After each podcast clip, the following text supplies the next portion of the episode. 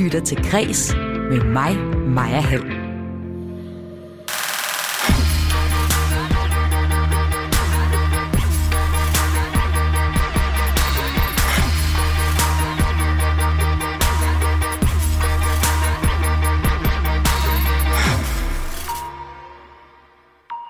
Det her, det er måske den mest berømte radioudsendelse nogensinde.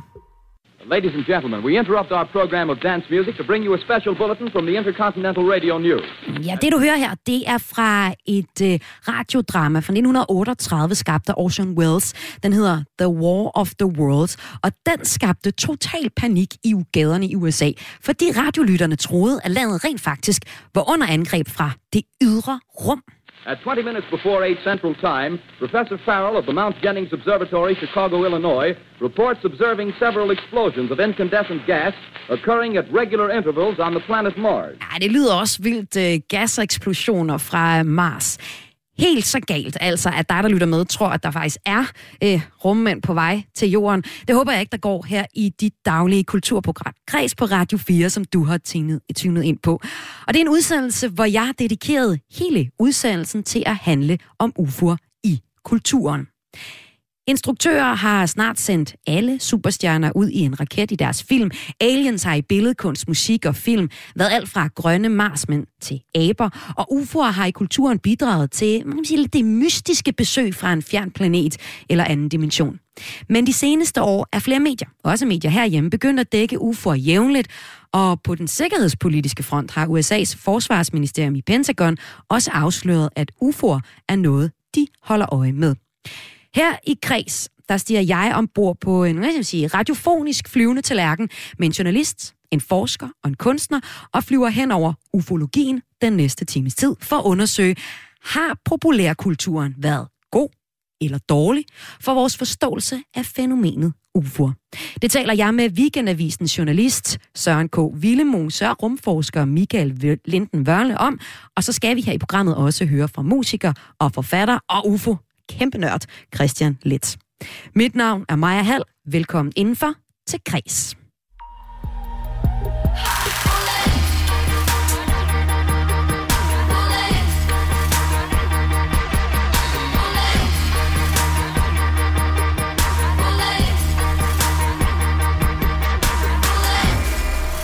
Søren Villemos, velkommen til Kreds.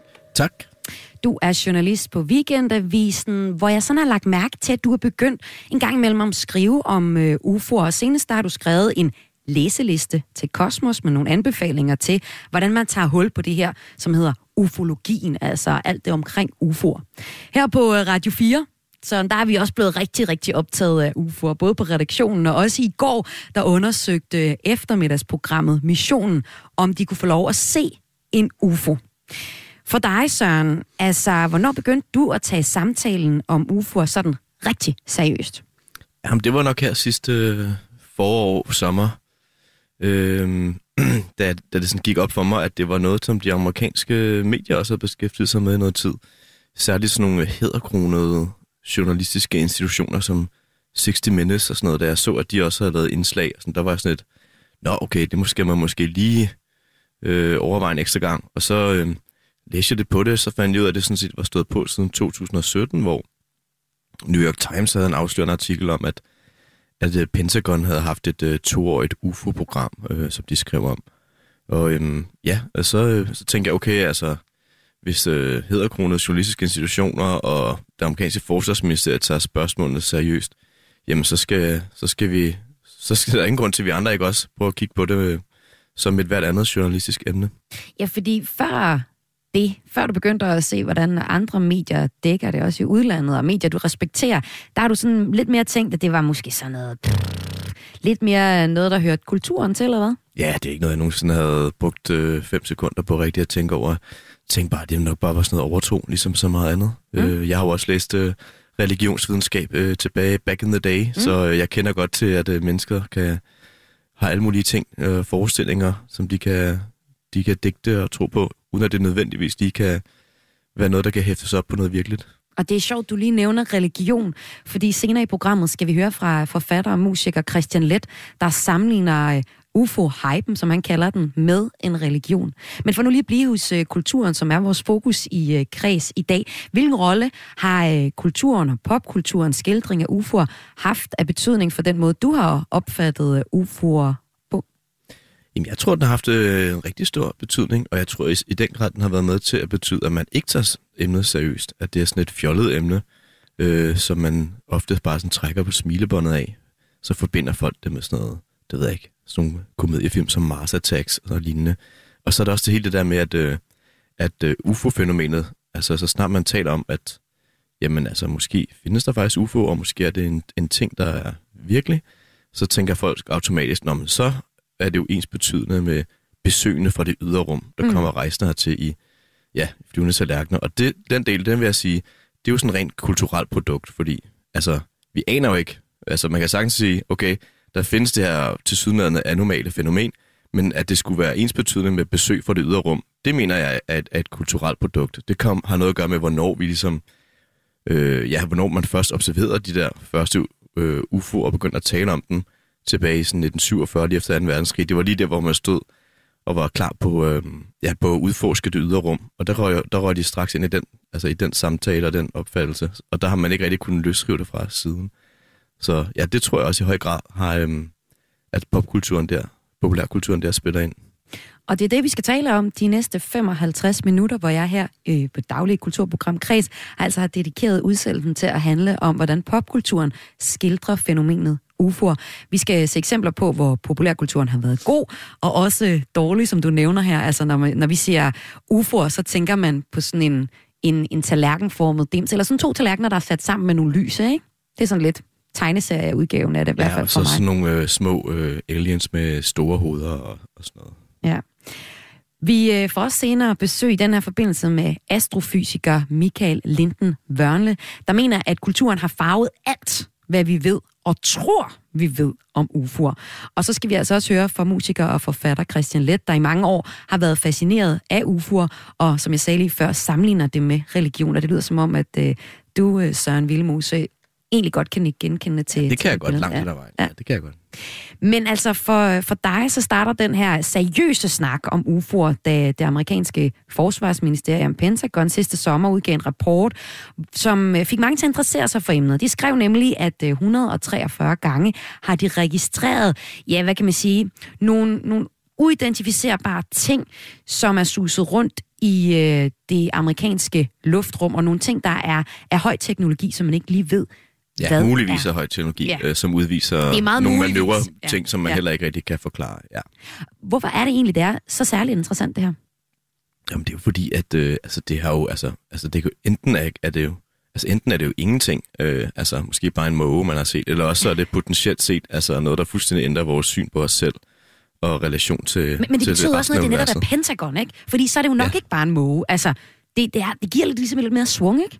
Jo, jo, uden tvivl. Altså, altså personligt er jeg jo selv meget forbeholdt med at øh, holde mig til sådan civile kilder, altså sådan noget amatøroptagelser og sådan noget, som bliver lagt op på internettet. Det, prøver, altså, det kan jeg da godt synes er sjovt at sidde og kigge på, men det er ikke noget, jeg nogensinde vil øh, hæfte min, altså min, sætte min lid til, simpelthen fordi, at det kan være hvad som helst. Og, men når, når der kommer altså, militære kilder, som har professionalismen og analysekapaciteten og, og bestemt, altså det er bare noget andet, det har en anden vægt. Altså. Ja, men det er lidt sjovt. Hvorfor har det egentlig det? Fordi vidneudsagn betyder jo egentlig meget, både i det journalistiske, hvor vi hører case-interviewet, som har en stor betydning for, at vi kan forstå en historie. Man bruger også vidneudsagn i, i retten. Hvorfor er det egentlig, at lige i forhold til øh, ja, personlige oplevelser af UFO'er, så, så synes du ikke, du, så tillægger du ikke så meget værdi? Altså? Jamen, det gør jeg jo sådan set også. Altså, jeg mener også, at det er noget underligt noget, at, mm. øh, at, at, at vidner, vi normalt vil, ikke vil tøve med at bruge deres udsagn til at spærre folk øh, bag trammer i mange år det, dem, dem tror vi så ikke over en dørtærskel, hvis de så har set noget, altså noget anormalt op i luften, der flyver rundt. Mm. Øhm, det er ikke så meget det, det, jeg taler om. Jeg taler om, at hvis man så skal bruge kilder,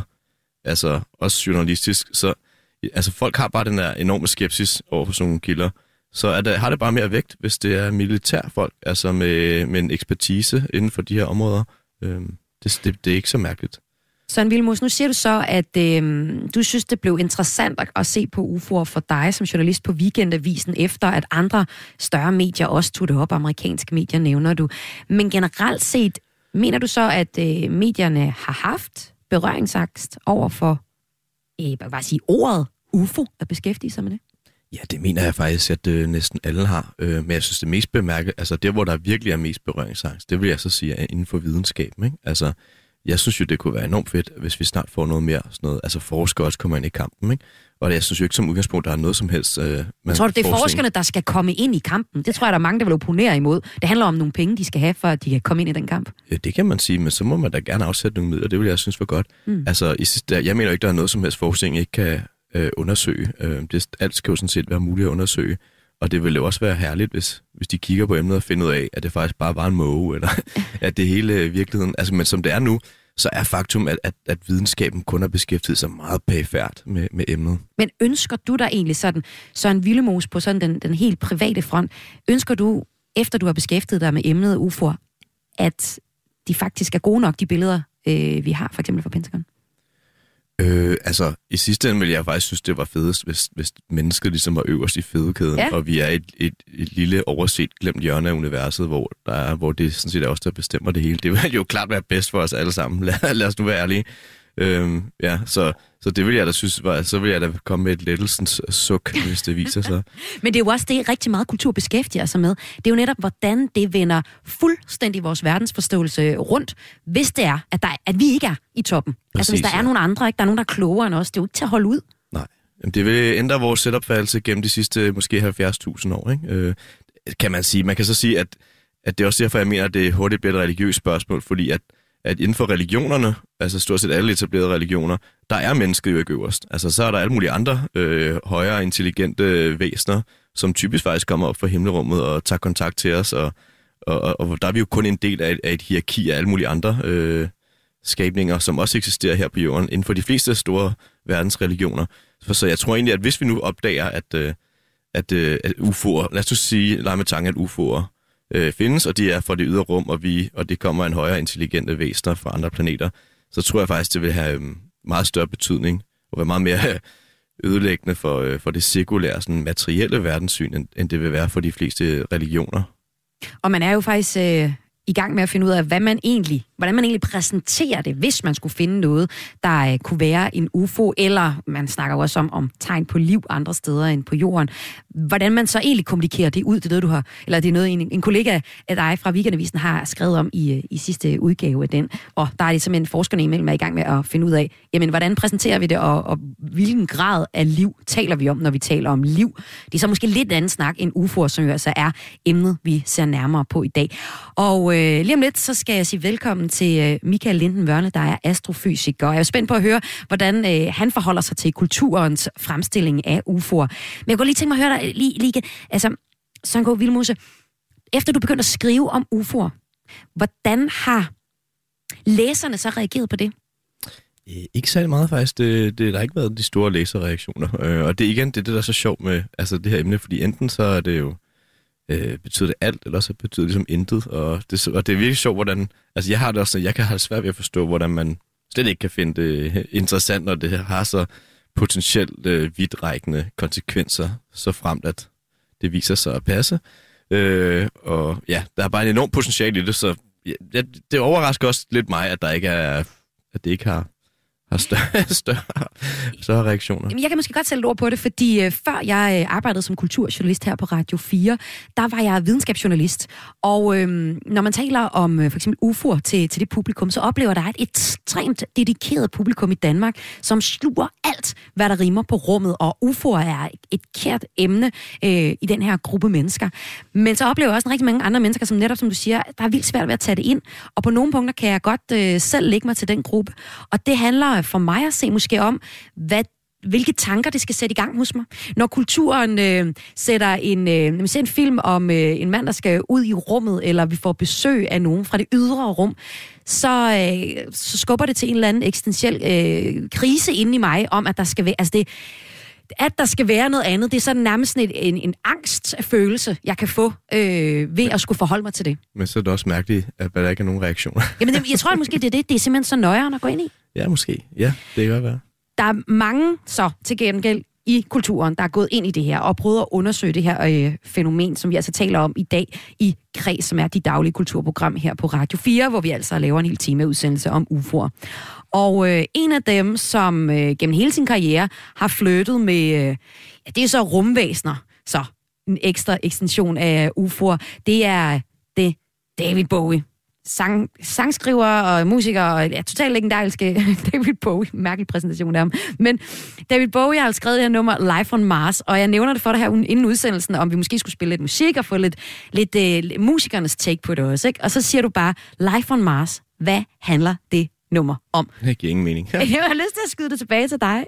Jamen altså, altså jeg, det virker lidt noget, jeg synes, altså folk er jo, der er jo enormt mange dedikerede Bowie-fans, mm. som, og han bliver jo ofte virkelig fremad som en stor kunstner, men jeg har, altså, lytter folk overhovedet til hans lyrik, fordi det meste af det er totalt volapyk. Altså, det er, og Life on Mars giver ingen mening. Altså, lyrisk, så tror jeg, altså, bare han har siddet og klippet tilfældige sætninger sammen, der rimer.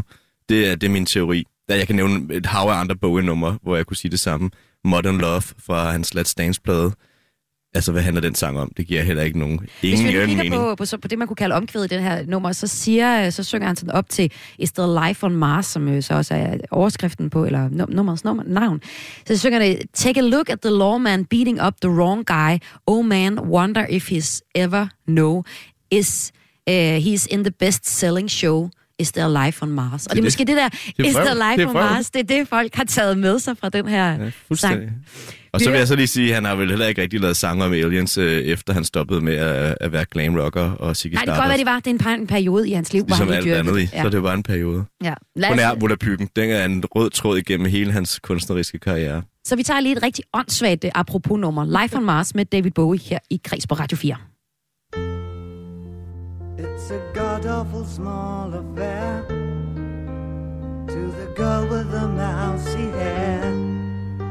But her mummy is yelling no And her daddy has told her to go. But her friend is nowhere to be seen. Now she walks through her sunken dream To the seat with the clearest view And she's hooked to the silver screen But the film is a sad thing for she's lived it ten times or more. She could spit in the eyes of fools if they ask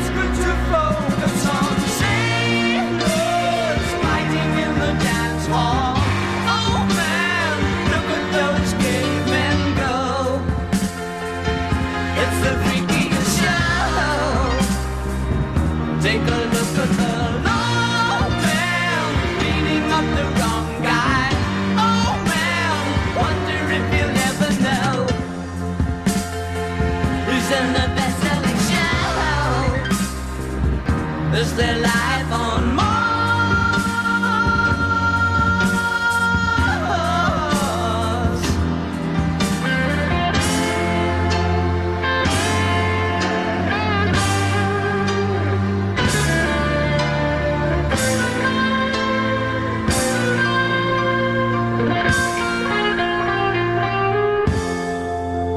on America's tortured brow Mickey Mouse has grown up a cow. Now the workers have struck for fame.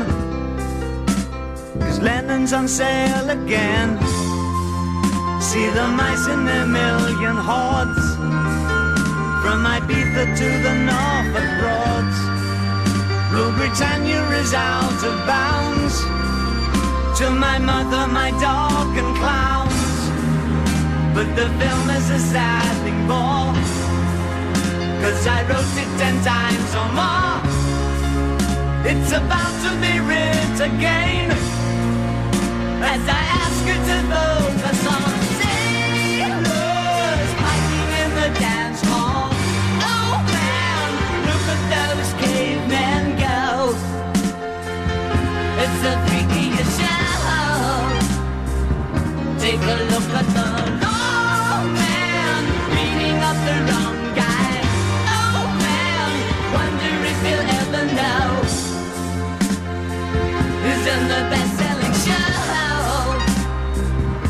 Du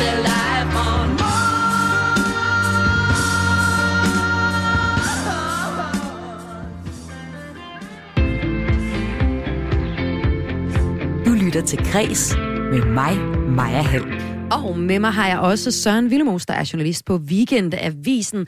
Og Søren er med, fordi øh, han har fået en fornyet interesse, som rigtig mange af os, for UFO'er. Og det er det, dit daglige kulturprogram Kreds handler om i dag. Det handler om UFO'er i kulturen. For hvilken betydning har kulturen egentlig haft for den måde, som vi opfatter UFO'er på? Det skal jeg også tale med min næste gæst om, og uh, ham kan jeg byde velkommen til nu. Det er astrofysiker og chefkonsulent ved Institut for Rumforskning og Teknologi ved Danmarks Tekniske Universitet, DTU Space, Michael Linden Vørnle. Velkommen til Græs. Tak for det. Du har lovet os, at vi sammen laver tre nedslag i ufologien over de mest skældsættende hændelser og bidrag til fænomenet eller ideen om UFO'er. Og det er jo alle sammen nogen, der har været med til at inspirere i populærkulturen. Men først skulle jeg godt tænke mig at høre dig. Hvilken betydning Mener du som forsker, at populærkulturen har, har, øh, har fået for vores forståelse for UFO'er? Jamen, jeg mener overordnet set, at uh, populærkulturen er helt uh, fundamentalt afgørende for vores opfattelse af øh, UFO-myten. Øh, fordi det er, jo, det, er jo ikke, det er jo ikke en realitet, det er jo ikke noget, vi har noget fysisk øh, øh, dokumentation for, andet end de beretninger og fortællinger. øh, selvfølgelig nogle gange ledsaget af nogle billeder og nogle videoer. Men grundlæggende set, så er det jo fortællinger, vi taler om.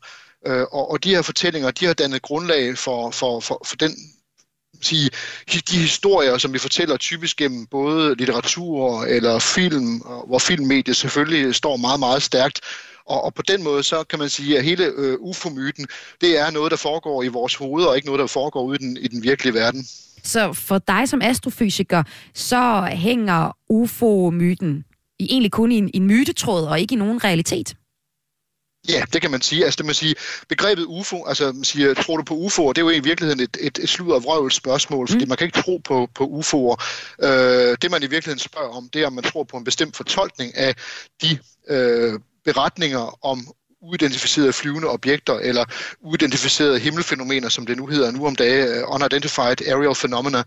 Øhm, så så det, er jo, det er jo ikke et spørgsmål, om det er en realitet eller ej, fordi øh, du og jeg kan gå ud og kigge op på himlen og se et eller andet, og vi tænker, wow, hvad er det? Og så er det per definition et UFO, fordi det er noget, der er uidentificeret, det er noget, der flyver rundt, og så kan det godt være, at vi efter et stykke tid finder ud af, at det er bare flyveren fra Tirsrup eller en satellit eller et eller andet andet. Ja. Men, men grundlæggende set, så er begrebet jo i sig selv ikke øh, kontroversielt, men det er vores fortolkninger, de fortolkninger, vi lægger ned over de øh, forklaringer, som, som ikke passer på flyveren fra Tirsrup eller et eller andet andet. De der cirka typisk 5-10 procent af, af de beretninger, der kommer ind, og jeg ved det selv, jeg har selv talt med rigtig, rigtig mange personer, der har øh, haft den slags oplevelse, som, som øh, i den tid, hvor jeg var næstformand for Skandinavisk UFO-information, øh, at, at man, man, når man ikke kan få det til at passe ind i den der skabelon for, hvad der er, der foregår ude i den virkelige verden, så skal du finde en alternativ forklaring, og den alternative forklaring, det kan så være rumvæsener, det kan være tidsrejsen, det kan være alle mulige mærkelige ting. Og det er så her, hvor, den kulturelle ting kommer ind, fordi her er vi nødt til at bruge kulturen som referenceramme, når vi ikke har øh, andre forklaringer at komme med. Så er det så, øh, ja, kulturen der er jo simpelthen fortolket øh, UFO'er på rigtig mange måder. Hvad er sådan de værste eksempler, du kender til? jeg ved ikke om de værste eksempler, men altså, som, som det også blev sagt uh, tidligere her, som vi også diskuterede tidligere, det er jo det her med, at, at populærkulturen uh, har jo, har jo uh, fremstillet rumvæsener langt hen ad vejen som, som aggressive. Altså ja. uh, mang, langt de fleste. Det er også det, der, der skal være noget til at drive en, en, en god historie i en film, og, det er jo typisk noget med, at rumvæsenerne kommer for at smadre, og så skal vi prøve at se, om vi kan, vi kan overvinde dem. Og, og netop, startede jo programmet med, med, med hvad hedder det, klodernes kamp, hmm. uh, med, med den her, det her radioprogram, som er baseret på, på øh, H.G. Wells roman fra, fra 1896, hvor han jo netop forestiller sig rumvæsener fra Mars, der kommer og invaderer jorden med deres overlegne krigsteknologi, men, men hvor øh, det jo sidste ende ender med, at uh, rumvæsenerne de dør, ikke fordi vi mennesker, vi, vi klarer ærterne, men fordi de der uh, rumvæsener, de simpelthen ikke har et immunsystem, der kan klare sig mod en almindelig banal forkølelse, så dør de alle sammen. Så tal, sig ikke, at virus ikke kan være noget positivt, altså kan man sådan et forsvarssystem. Ikke? Ja. Øh, men, men, men altså igen, så har vi den der fortælling om rumvæsener som noget farligt, som noget, der, der skal slå os ihjel. Hvorfor er det et problem? Øh, og det synes jeg jo, Jamen, det, det er jo et problem, fordi vi grundlæggende set har den der angst og tænker, åh nej, øh, hvad nu hvis de kommer for at spise os? Jamen, der har jeg det sådan, hvis der er en overlegen teknologisk civilisation, der er i stand til at rejse gennem rummet, øh, så har de nok været her, og så ville de have kommet og spist os, hvis de kunne. Øh, så, så der tror jeg ikke, vi skal bekymre os så meget. Så det med, at folk siger, at vi skal lade være med at gøre opmærksom på vores eksistens, desværre, det er for sent, det har vi allerede gjort. Så øh, hvad hedder det, grundlæggende set, så, så øh, tror jeg måske, vi skal være lidt mere åbne og lidt mere positive over for øh, eftersøgningen for liv generelt. Og, og det, er jo, det er jo egentlig derfor, når vi nu videnskabeligt set leder efter liv andre steder på Mars i vores solsystem, men også på planeter, der kredser om andre stjerner end solen, så er det jo grundlæggende set for at prøve at finde ud af, hvad liv egentlig er. Vi ved ikke, hvad forskellen er på levende og døde ting, og vi er nødt til at prøve at finde ud af, hvad liv også kan være. Det kan godt være, at liv udvikler sig på samme måde og op, opbygget og udvikler sig på samme måde som her hos os. Det kan også være det noget helt andet, og så er det svært at lede efter. Man kan ikke lede efter ting, man, man ikke ved, hvad er. Men, men den grundlæggende forståelse bliver måske blokeret af, at vi tænker, uh, nej, vi må hellere øh, holde lav profil og, og skjule os lidt, fordi tænk nu, hvis vi afslører vores eksistens, så, så dør vi alle sammen.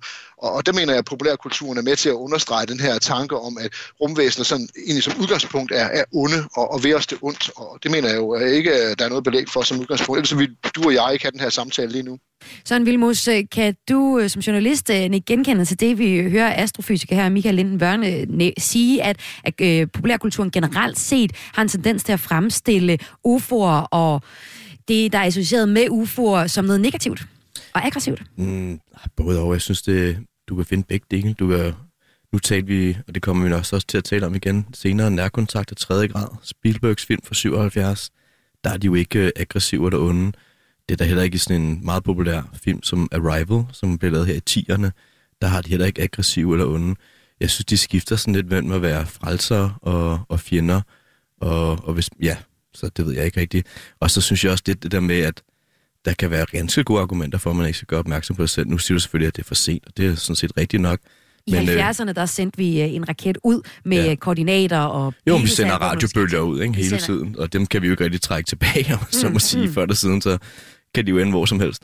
Øh, men det er jo almindelig sådan noget sikkerhedsteori. Altså selv, selv hvis der bare er en lille, lille bitte, altså øh, usandsynlig lille promille chance for, at, øh, at man øh, risikerer noget eksistentielt, altså sætter alt over styr, så bør man undgå det. Det er sådan noget almindelig, sådan noget matematisk øh, risikoagtig forskning, at, øh, at når du kommer helt derud, hvor at øh, potentialet for risi- risiko, altså at, øh, at det er sådan alt udlæggende, så selv hvis der er en meget lille sandsynlighed, så bør den und- må man helst undgå den. Så ja. Ja, og vi kommer nemlig lige om lidt til at tale om Steven Spielbergs Nærkontakt af 3. grad, en film fra 1977, som I begge nævner er en film, der har haft en afgørende betydning for vores forståelse for øh, UFO'er. Og øh, den vender vi tilbage til, men øh, Michael Lindvørne, lad os øh, dykke ned i de tre eksempler i ufologien, som øh, kan have særlig stor værdi for os at forstå, for at øh, se, hvor øh, kulturen har fundet inspiration til de forskellige UFO-film. Og øh, det første nedslag, det er i 1947 i luftrummet over Washington, hvor begrebet flyvende tallerken bliver skabt. Michael, hvad er det, der sker der? Jamen, øh, der sker det, at øh, forretningsmanden Kenneth Arnold, som også øh, har pilotcertifikat, han er på vej i sin flyvemaskine, og det er altså staten Washington, så det er ikke Washington D.C., vi taler om, så vi er oppe i det nordvestlige hjørne af USA. Og han flyver i nærheden af bjerget, det hedder Mount Rainier, og øh, ser lige pludselig ud af øjenkrogen et eller andet, der fanger hans opmærksomhed.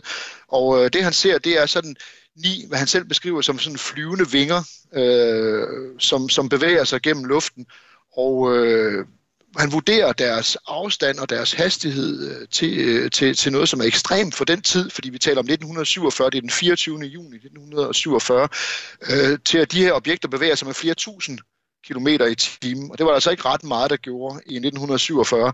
Øh, så det var selvfølgelig opsigtsvækkende. Og da han så kommer tilbage, og, og journalister får, får nys om hans oplevelse, så, så bliver han selvfølgelig interviewet, og han beskriver deres bevægelse ikke deres udseende, men deres bevægelse som en underkop, der flyder på vand.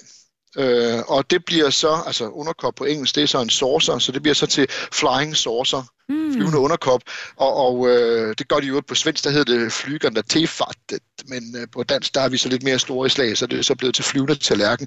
Men her, den, altså, den, den 24. juni 1947, der starter det, vi kalder den moderne UFO-æra med Kenneth Arnolds observation her, hvor det øvrigt senere har vist sig, at det formentlig er en flok gæs, han har set og misfortolket. Øh, så der er ikke noget mystisk i det. Ikke desto mindre, så bliver begrebet forankret, og det er jo nu i dag, altså fuldstændig cementeret i vores øh, kulturelle bevidsthed. Flyvende tallerken er jo stort set synonym med øh, besøg fra, fra det ydre rum og besøg af, af rumvæsener, og, og senest også øh, gennem øh, hvad hedder det, podcasten, Frederik, Frederiks podcast øh, Flyvende tallerken, som jo på en eller anden måde har cementeret det her begreb i vores hoveder. At den flyvende tallerken, jamen det er et rumskib fra det ydre rum. Altså ja, så sent som i går sad jeg og læste øh, Martin Strids øh, Lille Frø for min øh, søn på halvandet, og der er det en flyvende tallerken, som de øh, besøger i deres tur ud i de ydre rum. Jeg synes, det er ret interessant, at det først er i 47, det eksisterer, fordi jeg har sådan en idé om, at, at øh, tegneserierne har har tegnet flyvende tallerkener før det. Men altså sådan det der med at kalde det flyvende tallerken, det opstod så i 47. Og det var første nedslag i uh, den ufologi, som vi er i gang med at gennemgå med Michael Linden Vørne, som er astrofysiker og med her i Kreds. Der er det daglige kulturprogram på Radio 4, hvor vi i dag ser nærmere på, hvordan kulturen har portrætteret UFO'er gennem historien. Det næste nedslag, det er en hændelse, som jeg tror, de fleste har hørt om i forbindelse med UFO-myten, nemlig Roswell, hvor en øh, landmand, en amerikansk farmer, samme år som Kenneth Arnold finder noget sølvglinste materiale på sin mark, som man ikke lige kan gennemskue, hvad er. Hvad er det for en øh, Roswell-hændelse? Jamen altså, Roswell, det er måske nok den, den mest berømte, skråstreget berygtede hændelse, som jo også har givet næring til, til flere øh, nedslag, også i moderne kultur. Altså vi ser det for eksempel i filmen Independence Day fra 1996, hvor Roswell-hændelsen bliver, bliver hævet frem. Øh, og det handler simpelthen om, at øh, øh landmanden øh, Mac Brazel, han øh, formentlig i slutningen af juni eller starten af juli 1947, altså omtrent samtidig med at Kenneth Arnold han gør sin observation, han finder noget på sin mark. Han finder nogle, øh, sådan noget, noget, nogle gummistriber, noget, noget metalmateriale og noget papir og sådan noget. Det ser sådan lidt underligt ud. Han kan i hvert fald ikke finde ud af, hvad det er. Så han slipper det afsted til den lokale sheriff, øh, George Wilcox, øh, som siger, ved du hvad, du, Fedder Guff, du øh, tager ud til Roswell Army Airfield, som er den lokale øh, flybase, med øvrigt den eneste flybase, som havde atomvåben på det tidspunkt i USA, øh, og øh, fortæller dem om, hvad du har set. Og øh, der bliver han så øh, besøgt af en major, Jesse Marcel, som kommer ud og kigger på det og tager noget af det her materiale med til, til basen. Øhm, og så skriver man så en, en pressemeddelelse, og der kommer så en historie i den lokale sprøjte dagen efter Roswell Daily Record, som fortæller om, at man har øh, indsamlet en nedstyrtet flyvende tallerken på en lokal øh, gård i nærheden. Og på det tidspunkt skal man huske på, at begrebet flyvende tallerken, det var jo stort set lige blevet født af mm. Kenneth Arnold. Så det var ikke sådan noget, det var sådan et eller andet bare noget, det er jo et eller andet, der flyver rundt op i luften, som er faldet ned, så der er ikke noget dubiøst i det. Der kommer så ret hurtigt dagen efter igen, kommer der så et dementi, hvor chefen på øh, hvad hedder det, Roswell Army Airfield, og, og øh, han siger, det her, det var en værballon. Og så hmm. bliver den sådan set lukket der og siger, okay, så snakker vi ikke mere om det. Og først mange år senere, tilbage i 70'erne, så er den selvbestaltede UFO-forsker, fysikeren øh, øh, Stanton Friedman, han kommer til at tale med Jesse Marcel, altså den major, der var ude og, og være med til at indsamle de her prøver, og, og øh, får den her historie, skriver en bog om Roswell-begivenheden, og siden dengang, der har Roswell jo så eksisteret som den her beretning om, hvordan det amerikanske militær, de ikke bare kender til eksistensen af øh, besøg fra rummet, men jo ovenikøbet har øh, et nedstyrtet rumskib og, og døde, og eller måske endda levende rumvæsener øh, på, på område 51 i øh, Nevadas øh, ørken. Så hele den her mytologi om, om øh, område 51 og nedstyrtede rumvæsener osv. osv. er født ud af den her historie, som, som egentlig bare lå og simrede i mange, mange år, uden nogen lagde mærke til den, men fordi at øh, Stanton Friedman skrev sin bog i, i 70'erne, så boblede den altså op. Og nu er det sådan en af, kan man sige, hjørnestenene i hele konspirationsteorien om, om, øh, om UFO og rumvæsener. Og så, er det var jo så den anden øh, pointe, som du mener er, er væsentlig at have med i den her ufologi. Så er der den sidste, og det er faktisk et nedslag, hvor øh, du øh, peger på et nedslag fra herhjemme. Det er, hvor politibetjent Evald Hansen Morup får en meget mystisk oplevelse. Og det er altså den tredje, det tredje nedslag i den ufologi, ufologi, som vi er i gang med her i øh, Kreds på Radio 4, hvor jeg også har øh, Søren Vilmos med, journalist fra øh, Weekendavisen. Men lige nu, så er det Michael Linden Wørne, astrofysiker, som er i gang med den her ufologi. Og det tredje nedslag, Evald Hansen Morp, han får en meget mystisk oplevelse. Hvad er det, der sker? Ja, altså, øh, og det, der er rigtig interessant ved Evald Hansen Morups oplevelse fra den 13. Øh, august 1970, det er jo i virkeligheden, at den indtræffer inden vores øh, berømte film Nærkontakt af 3. grad. Fordi i filmen Nærkontakt af 3. grad, der ser man i virkeligheden meget, meget fint illustreret det, som, øh, som, som Evald Hansen Morp oplever. Det her med, at hans bil lige pludselig bliver badet i et meget, meget kraftigt lys oppefra. Alle elektriske systemer går amok osv. osv.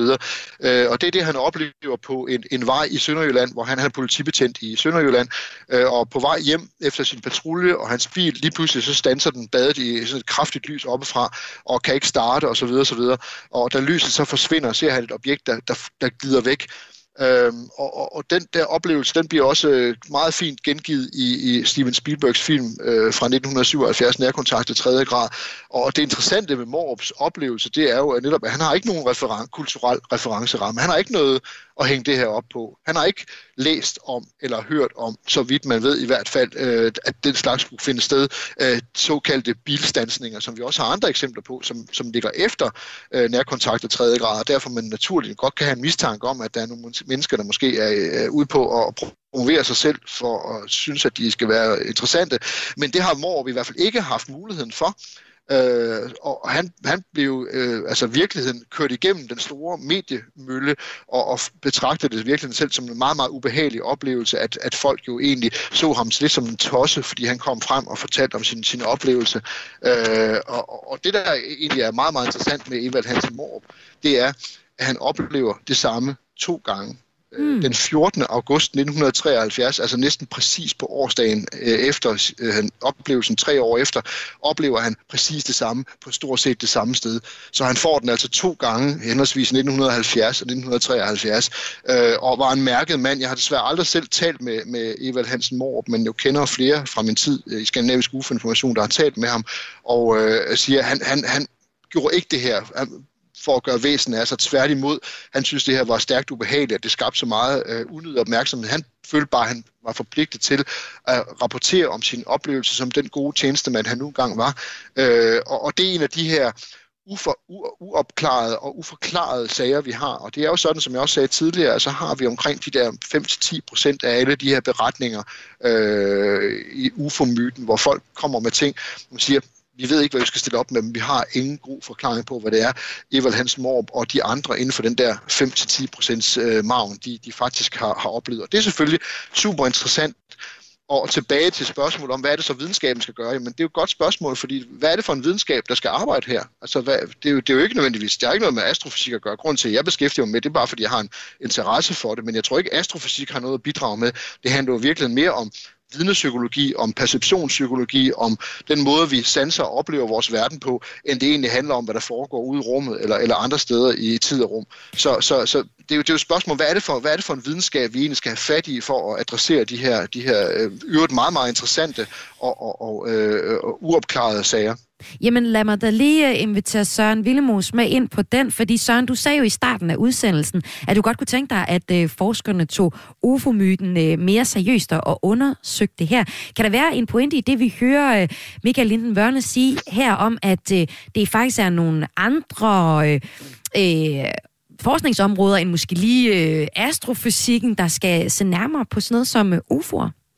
Jo, jeg tænker da, det kan, det kan da sagtens være alle mulige antropologer og, mm.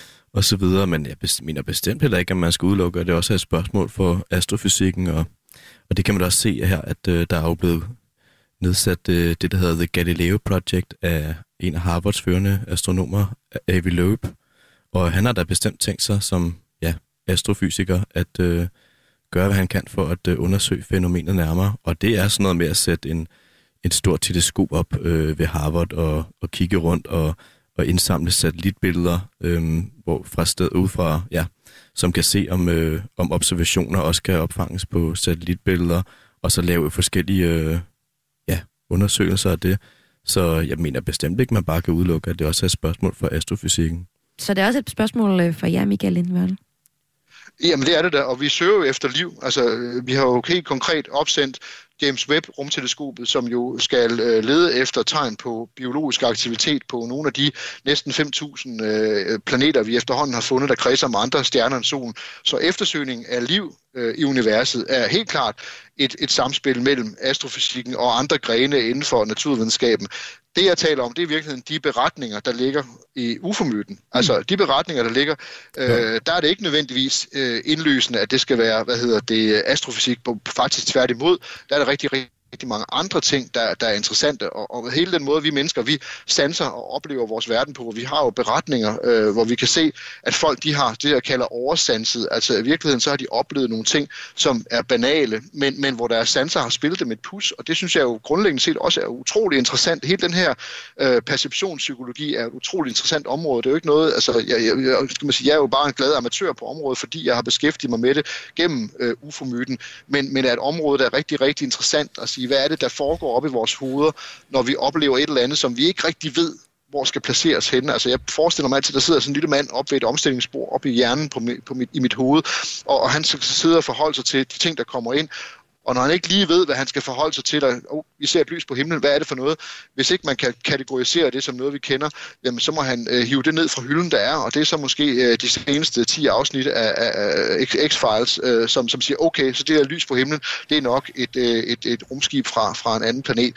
Øh, så, så vores fortolkning er jo i høj grad afhængig, og det koblingen tilbage til det kulturelle, vores kulturarv, og sige, hvad er det for nogle billeder, hvad er det for nogle ting, vi har oppe i hjernen, og det er jo her, hvor vi netop kommer ind igen på nærkontakt af tredje grad, fordi øh, ja. vi har jo beretninger om, om øh, folk, der har mødtes med, med rumvæsener, som er tilbage fra 50'erne og 60'erne. En af de mest berømte, skråstreg berygtede kontaktpersoner, som vi kalder dem, det er jo amerikaneren George Adamski, som sagde, at han havde møder med rumvæsener. Det var altså rumvæsener, der kom fra, fra vores øh, planeter i solsystemet, altså Venus og Mars og Saturn osv. Og, og han mødtes med de her rumvæsener og dengang, der var rumvæsener, det var alle sammen, de var alle sammen humanoide, det vil sige, de havde menneskeform, øh, og de havde sådan nogle lækre, tætsiddende dragter på og sådan noget, ikke? og de havde langt lækkert hår og sådan noget.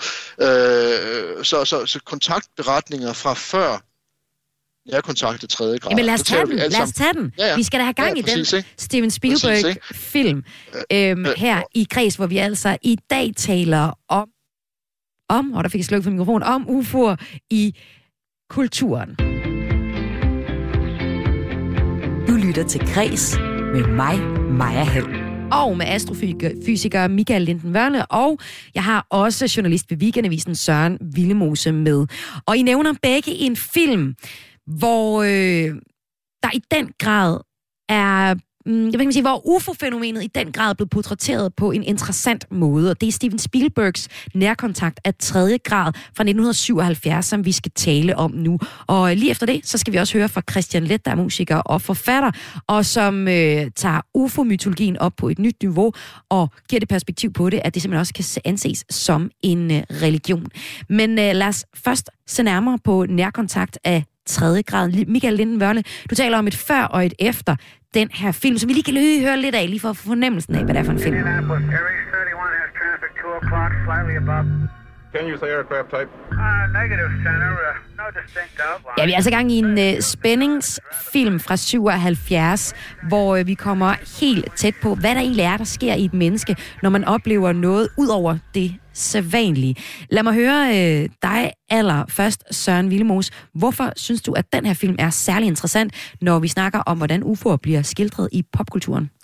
Øh, jamen, det er fordi, at... Øh altså for det første en meget populær, indflydelsesrig film, men som jeg helt sikkert også har været med til at påvirke folk, og muligvis også øh, påvirket folks, hvad de har set, og hvordan de har indkategoriseret det. Men man skal også huske, at det, er, det der er spændende ved den her film, øh, udover at jeg faktisk synes, den er lidt kedelig, så er det, at den faktisk er, har forsøgt øh, at basere sig så godt den nu kunne på den eksisterende viden, der var dengang om, om folks oplevelser med UFO'er.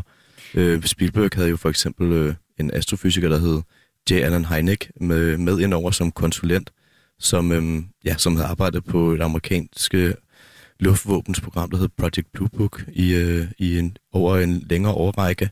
Og han, øh, så mange af de der hændelser, det der sker i filmen, er jo sådan baseret på hvad Heineks bøger om, hvad han kiggede på der i, øh, øh, i Project Blue Book. Og så er der også en karakter i, i filmen, som er sådan en fransk mand, som er sådan set baseret på en sådan en rigtig figur, der hedder øh, Jacques Vallée, så det, det, jeg synes er sjovt ved den film, er, at Spielberg jo i modsætning til de fleste jo faktisk prøvede at tage, hvad kan man sige, fænomenet og vidneberetningerne seriøst, da han lavede filmen.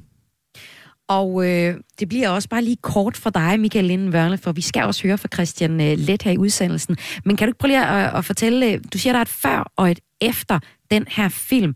Hvad mener du med det?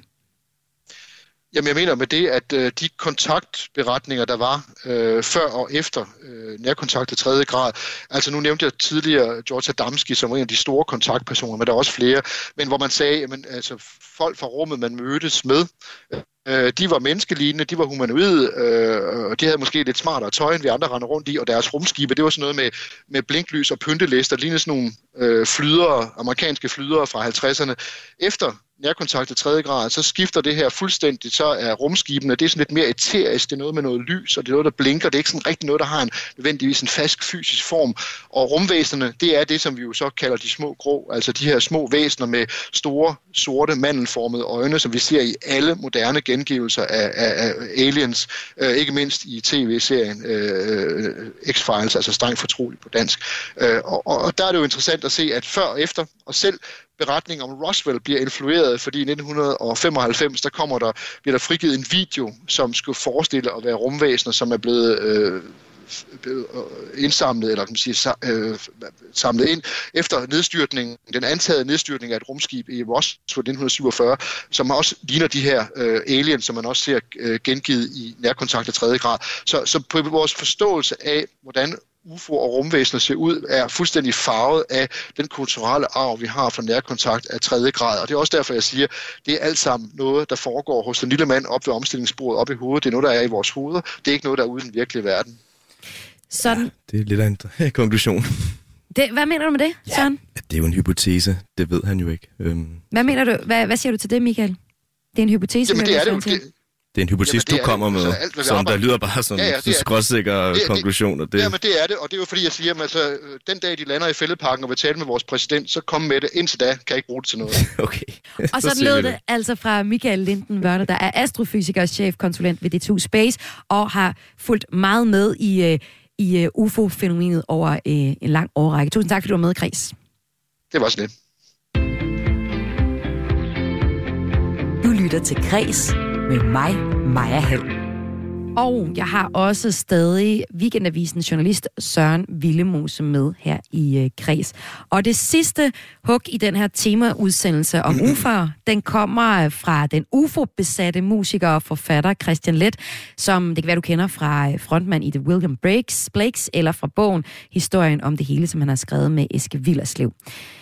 Øhm, Christian Let, han mener, at UFO-hypen den er en slags erstatning for religion.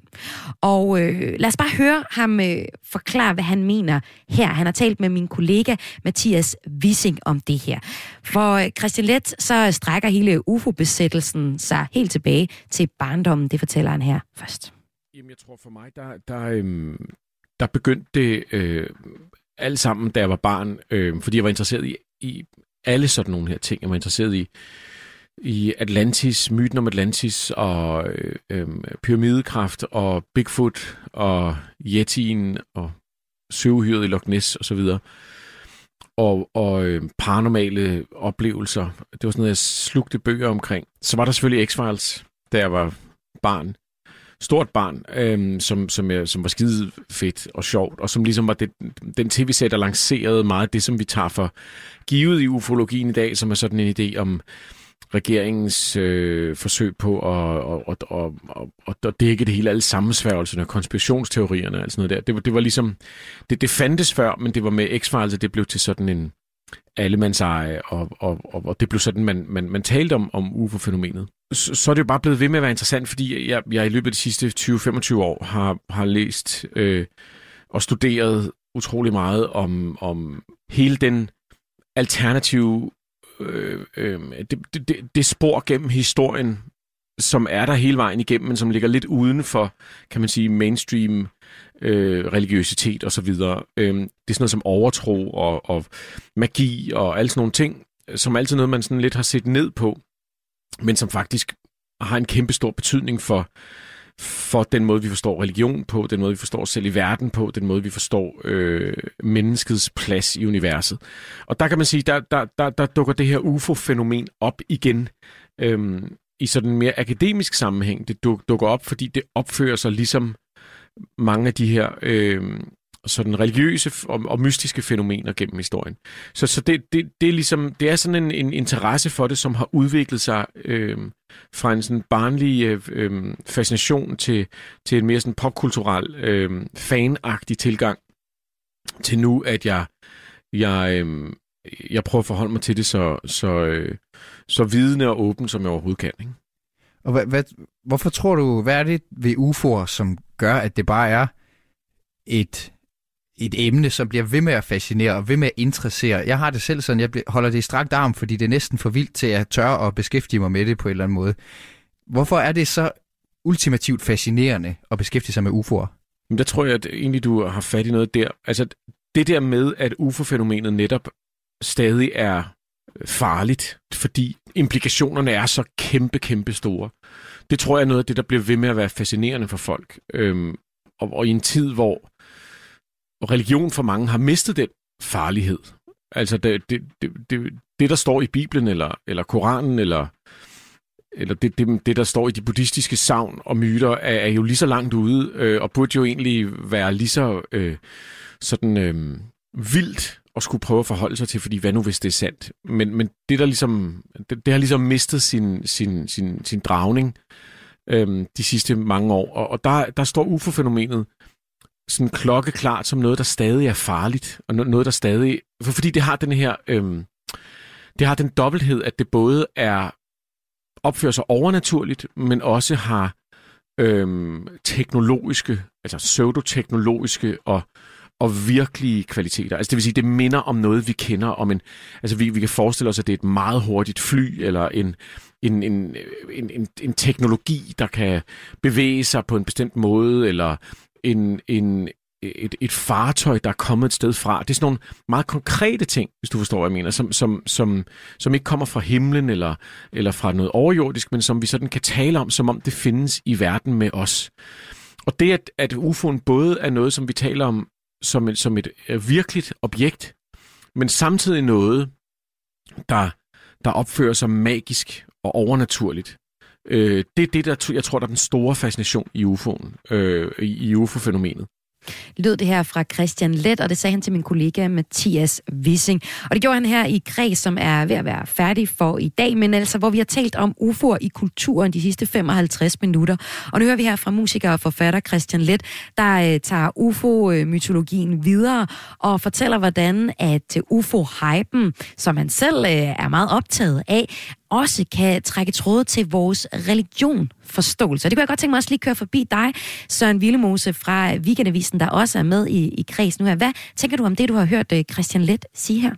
Jo, men jeg tænker da, at øh, der er noget om det, at der er da klart et element af, af det religiøse. Jeg mener også, det er svært at beskæftige sig med emnet, uden at komme ind i sådan religiøse spørgsmål. Jeg mener så også faktisk, at hvis man ligesom din tidligere gæst her øh, bare blankt afviser, øh, at, der, at det er andet end noget, folk tror på, det, så er man også ude i, i et religi- noget, der minder om religion i min, øh, min bog. Ja, der var I uenige. Jeg kunne egentlig godt tænke mig lige at have hørt, kørt uh, den debat videre. Det var Michael Linden Wørne, som er astrofysiker og har beskæftiget sig med UFO'er i en uh, lang årrække. Han var meget afvisende over for UFO-fænomenet, men, uh, men det, var du, det, det kunne jeg høre, du blev irriteret over. Hvorfor egentlig? Om det var mest bare, fordi han kom med meget skråsikre udtalelser, som jo reelt bare er, hvad kan man sige, spekulativ hypoteser. Ikke? At, uh, at der ikke er noget øh, fysisk fænomen, men udelukkende, at det er rent kulturelt.